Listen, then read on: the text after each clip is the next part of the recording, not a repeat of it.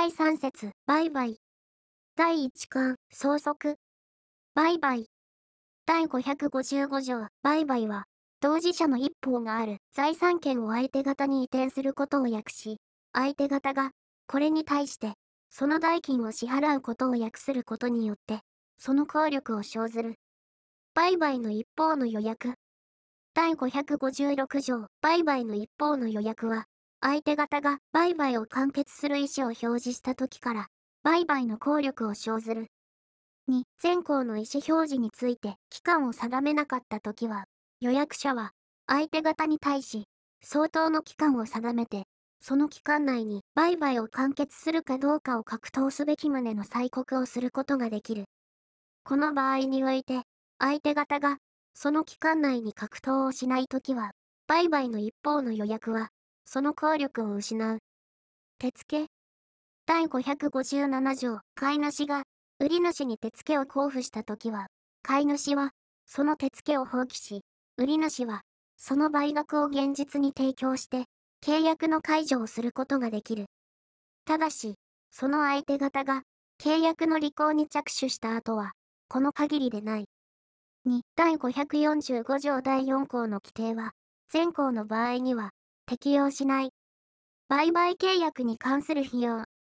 第558条、売買契約に関する費用は、当事者双方が等しい割合で負担する。優勝契約への準用。第559条、この説の規定は、売買以外の優勝契約について準用する。ただし、その優勝契約の性質がこれを許さないときは、この限りでない。第2巻、売買の効力。権利移転の対抗要件にかかる売り主の義務。第560条、売り主は、買い主に対し、登記、登録その他の売買の目的である、権利の移転についての対抗要件を備えさせる義務を負う。他人の権利の売買における売り主の義務。第561条、他人の権利、権利の一部が他人に属する場合における、その権利の一部を含む。売買の目的としたときは、売り主は、その権利を取得して、買い主に移転する義務を負う。買い主の追関請求権。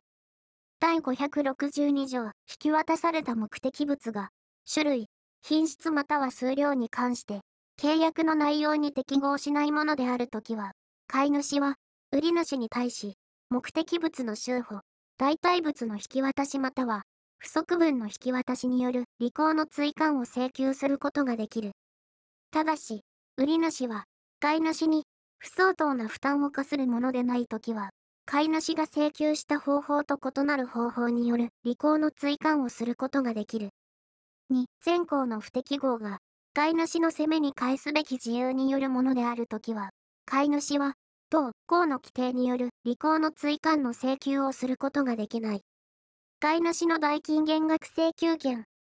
第563条、前条第1項本文に規定する場合において、買い主が相当の期間を定めて、履行の追加の催告をし、その期間内に履行の追加がないときは、買い主は、その不適合の程度に応じて、代金の減額を請求することができる。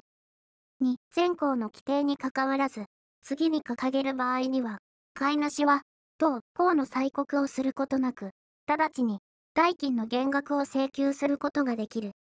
1、履行の追加が不能であるとき。2、売り主が、履行の追加を拒絶する意思を明確に表示したとき。3、契約の性質または、当事者の意思表示により、特定の日時または、一定の期間内に履行をしなければ、契約をした目的を達することができない場合において、売り主が、履行の追加をしないで、その時期を経過したとき。4、前3号に掲げる場合のほか、買い主が、前項の催告をしても、履行の追加を受ける見込みがないことが明らかであるとき。3、第1項の不適合が、買い主の責めに返すべき自由によるものであるときは、買い主は、前2項の規定による代金の減額の請求をすることができない。買い主の損害賠償請求及び解除権の行使。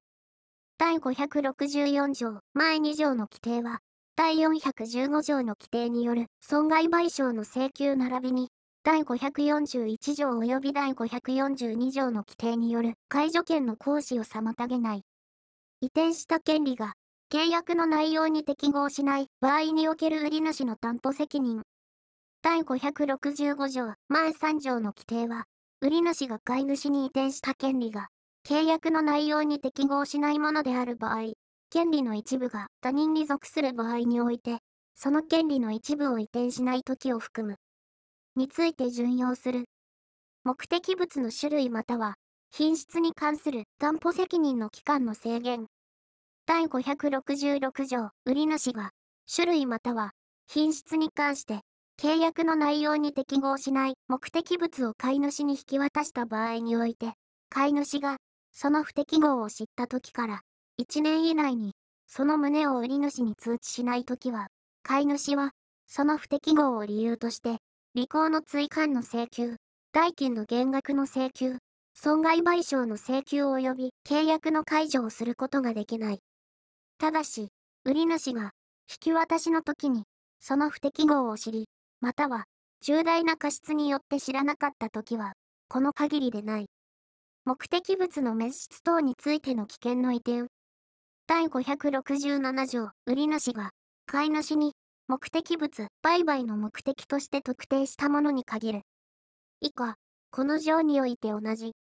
を引き渡した場合において、その引き渡しがあったとき、以後に、その目的物が、当事者双方の責めに帰することができない自由によって滅失し、または損傷したときは、飼い主は、その滅失または損傷を理由として、履行の追加の請求、代金の減額の請求、損害賠償の請求及び契約の解除をすることができない。この場合において、飼い主は、代金の支払いを拒むことができない。2、売り主が、契約の内容に適合する目的物をもって、その引き渡しの債務の履行を提供したにもかかわらず、買い主がその履行を受けることを拒み、または受けることができない場合において、その履行の提供があったとき、以後に、当事者双方の責めに帰することができない自由によって、その目的物が滅失し、または損傷したときも、全項と同様とする。競売における担保責任と第568条、民事執行法その他の法律の規定に基づく競売以下、この条において、単に競売という。における買い受け人は、第541条及び第542条の規定並びに、第563条、第565条において準用する場合を含む。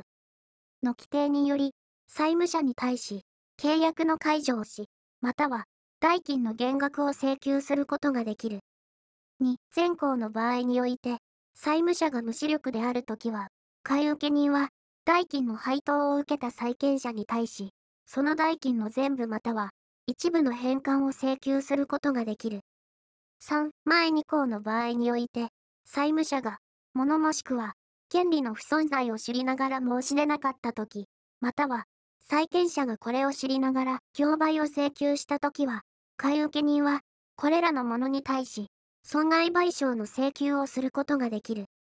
4、前3項の規定は、競売の目的物の種類または、品質に関する不適合については、適用しない。債権の売り主の担保責任。第569条、債権の売り主が、債務者の視力を担保したときは、契約の時における視力を担保したものと推定する。2、弁済期に至らない債権の売り主が、債務者の将来の視力を担保した時は、弁済期における視力を担保したものと推定する。抵当権等がある場合の買い主による費用の償還請求。第570条、買い受けた不動産について、契約の内容に適合しない先取り特権、質権または抵当権が損していた場合において、買い主が費用を支出して、その不動産の所有権を保存したときは、買い主は、売り主に対し、その費用の償還を請求することができる。担保責任を負わない旨の特約。第572条、売り主は、第562条第1項本文または、第565条に規定する場合における担保の責任を負わない旨の特約をした時であっても、知りながら告げなかった事実及び、自ら第三者のために設定し、または第三者に譲り渡した権利については、その責任を免れることができない。代金の支払い期限。第573条、売買の目的物の引き渡しについて、期限があるときは、代金の支払いについても、同一の期限を付したものと推定する。代金の支払い場所。第574条、売買の目的物の引き渡しと同時に、代金を支払うべきときは、その引き渡しの場所において支払わなければならない。果実の帰属及び、代金の利息の支払い。第575条、まだ引き渡されていない売買の目的物が果実を生じたときは、その果実は、売り主に帰属する。2、買い主は、引き渡しの日から、代金の利息を支払う義務を負う。ただし、代金の支払いについて期限があるときは、その期限が到来するまでは、利息を支払うことを要しない。権利を取得することができない等の恐れがある場合の買い主による代金の支払いの拒絶。第576条、売買の目的について権利を主張する者があることその他の自由により、買い主がその買い受けた権利の全部もしくは一部を取得することができず、または失う恐れがあるときは、買い主はその危険の程度に応じて、代金の全部または一部の支払いを拒むことができる。ただし、売り主が相当の担保を供したときは、この限りでない。抵当権等の登記がある場合の買い主による代金の支払いの拒絶。第577条、買い受けた不動産について、契約の内容に適合しない抵当権の登記があるときは、買い主は、抵当権消滅請求の手続きが終わるまで、その代金の支払いを拒むことができる。この場合において、売り主は、買い主に対し、遅滞なく抵当権消滅請求をすべき旨を請求することができる。2、前項の規定は、買い受けた不動産について、契約の内容に適合しない先取り特権または、質権の登記がある場合について準用する。売主による代金の供託の請求。第578条前2条の場合においては、売主は、買い主に対して代金の供託を請求することができる。第3巻、買い戻し。買い戻しの特約。第579条、不動産の売主は、売買契約と同時にした買い戻しの特約により、買い主が支払った代金、別段の合意をした場合にあっては、その合意により定めた金額。第583条第1項において同じ。及び、契約の費用を返還して、売買の解除をすることができる。この場合において、当事者が別段の意思を表示しなかったときは、不動産の果実と代金の利息とは相殺したものとみなす。買い戻しの期間。第580条、買い戻しの期間は、10年を超えることができない。特約で、これより、長い期間を定めたときは、その期間は、10年とする。2、買い戻しについて期間を定めたときは、その後にこれを新調することができない。3、買い戻しについて期間を定めなかったときは、5年以内に買い戻しをしなければならない。買い戻しの特約の対抗力。第581条、売買契約と同時に、買い戻しの特約を登記したときは、買い戻しは第三者に対抗することができる。2、全項の登記がされた後に、第605条の2第1項に規定する対抗要件を備えた賃借人の権利は、その残存期間中1年を超えない期間に限り、売主に対抗することができる。ただし、売主を害する目的で賃貸借をしたときは、この限りでない。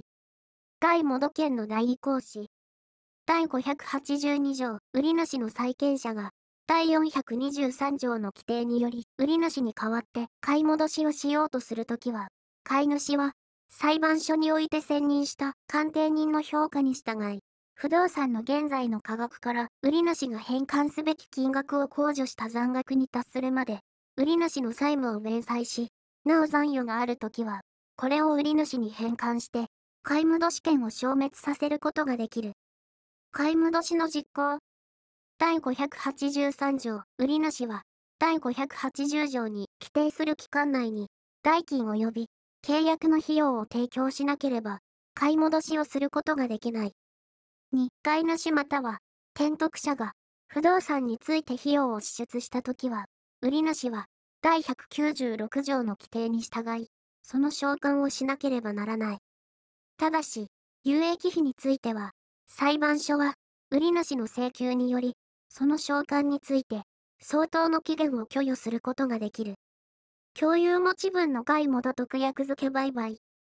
第584条、不動産の共有者の一人が買い戻しの特約を付して、その持ち分を売却した後に、その不動産の分割または競売があったときは、売り主は、買い主が受け、もしくは、受けるべき部分または代金について、買い戻しをすることができる。ただし、売り主に通知をしないでした分割及び競売は、売り主に対抗することができない。第585条、前条の場合において、買い主が、不動産の競売における買い受け人となったときは、売り主は、競売の代金及び第583条に規定する費用を支払って買い戻しをすることができる。この場合において、売り主は、その不動産の全部の所有権を取得する。2、他の共有者が分割を請求したことにより、買い主が、競売における買い受け人となったときは、売り主は、その持ち分のみについて買い戻しをすることはできない。第4節、交換。第586条、交換は、当事者が、互いに、金銭の所有権以外の財産権を移転することを訳することによって、その効力を生ずる。2、当事者の一方が、他の権利とともに、金銭の所有権を移転することを訳した場合における、その金銭については、売買の代金に関する規定を準用する。第5節、消費貸借。第587条、消費貸借は、当事者の一方が、種類、品質及び数量の同事物をもって返還をすることを訳して、相手方から、金銭その他のものを受け取ることによって、その効力を生ずる。書面でする消費貸借と、第587条の2、前条の規定にかかわらず、書面でする消費貸借は、当事者の一方が、金銭その他のものを引き渡すことを訳し、相手方が、その受け取ったものと、種類、品質及び数量など、事物をもって返還をすることを訳することによって、その効力を生ずる。2、書面でする消費貸借の借主は、貸主から、金銭その他のものを受け取るまで、契約の解除をすることができる。この場合において、貸主は、その契約の解除によって損害を受けたときは、借主に対し、その賠償を請求することができる。3、書面でする消費貸借は、借主が、貸主から、金銭その他のものを受け取る前に、当事者の一方が、破産手続き開始の決定を受けたときは、その効力を失う。4. 消費貸借が、その内容を記録した電磁的記録によってされたときは、その消費貸借は、書面によってされたものとみなして、前3項の規定を適用する。準消費貸借。第588条、金銭その他のものを給付する義務を負うものがある場合において、当事者が、そのものを、消費貸借の目的とすることを訳したときは、消費貸借は、これによって成立したものとみなす。利息。第589条、貸主は、特約がなければ、借主に対して利息を請求することができない。2、前項の特約があるときは、貸主は、借主が、金銭その他のものを受け取った日以後の利息を請求することができる。貸主の引き渡し義務と、第590条、第551条の規定は、前条第1項の特約のない消費貸借について準用する。2、前条第1項の特約の有無にかかわらず、貸主から引き渡されたものが、種類または品質に関して契約の内容に適合しないものであるときは、借主は、そのものの価格を返還することができる。返還の時期。第591条、当事者が、返還の時期を定めなかったときは、貸主は、相当の期間を定めて、返還の催告をすることができる。2、借主は、返還の時期の定めの有無にかかわらず、いつでも返還をすることができる。3、当事者が返還の時期を定めた場合において、貸主は借主がその時期の前に返還をしたことによって損害を受けたときは、借主に対し、その賠償を請求することができる。価格の償還。第592条、借主が貸主から受け取ったものと、種類、品質及び数量の同事物をもって返還をすることができなくなったときは、その時におけるものの価格を償還しなければならない。ただし、第402条第2項に規定する場合は、この限りでない。第6節、使用貸借。第593条、使用貸借は、当事者の一方があるものを引き渡すことを訳し、相手方が、その受け取ったものについて、無償で、使用及び収益をして、契約が終了した時に返還をすることを訳することによって、その効力を生ずる。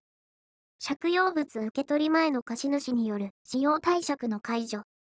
第593条の2、貸主は、借主が借用物を受け取るまで、契約の解除をすることができる。ただし、書面による使用貸借については、この限りでない。借主による使用及び収益。第594条、借主は、契約またはその目的物の性質によって定まった用法に従い、そのものの使用及び収益をしなければならない。2、借主は、貸主の承諾を得なければ、第三者に、借用物の使用または収益をさせることができない。3、借主が、前2項の規定に違反して、使用または収益をしたときは、貸主は、契約の解除をすることができる。借用物の費用の負担、第595条、借主は、借用物の通常の必要費を負担する。2、第583条第2項の規定は、全項の通常の必要費以外の費用について準用する。貸主の引き渡し義務等。第596条、第551条の規定は、使用貸借について準用する。期間満了等による使用貸借の終了。第597条、当事者が、使用貸借の期間を定めたときは、使用貸借は、その期間が満了することによって終了する。2、当事者が、使用貸借の期間を定めなかった場合において、使用及び収益の目的を定めたときは、使用貸借は、借主が、その目的に従い、使用及び収益を終えることによって終了する。3、使用貸借は、借主の死亡によって終了する。使用貸借の解除。第598条、貸主は、前条第2項に規定する場合において、同項の目的に従い、借主が、使用及び収益をするのに足りる期間を経過したときは、契約の解除をすることができる。2、当事者が、使用貸借の期間並びに、使用及び収益の目的を定めなかったときは、貸主はいつでも契約の解除をすることができる。3. 借主はいつでも契約の解除をすることができる。借主による宗教等。第599条借主は借用物を受け取った後にこれに付属させたものがある場合において使用貸借が終了したときはその付属させたものを収居する義務を負う。ただし、借用物から分離することができないものまたは分離するのに、過分の費用を要するものについては、この限りでない。2、借主は、借用物を受け取った後に、これに付属させたものを収居することができる。3、借主は、借用物を受け取った後に、これに生じた損傷がある場合において、使用貸借が終了したときは、その損傷を現状に服する義務を負う。ただし、その損傷が、借主の責めに帰することができない自由によるものであるときは、この限りでない。損害賠償及び、費用の償還の請求権についての期間の制限。第600条、契約の本旨に反する使用または収益によって生じた損害の賠償及び、借主が支出した費用の償還は、貸主が返還を受けた時から1年以内に請求しなければならない。2、全項の損害賠償の請求権については、貸主が返還を受けた時から1年を経過するまでの間は、時効は完成しない。以上、売買、キリタンでした。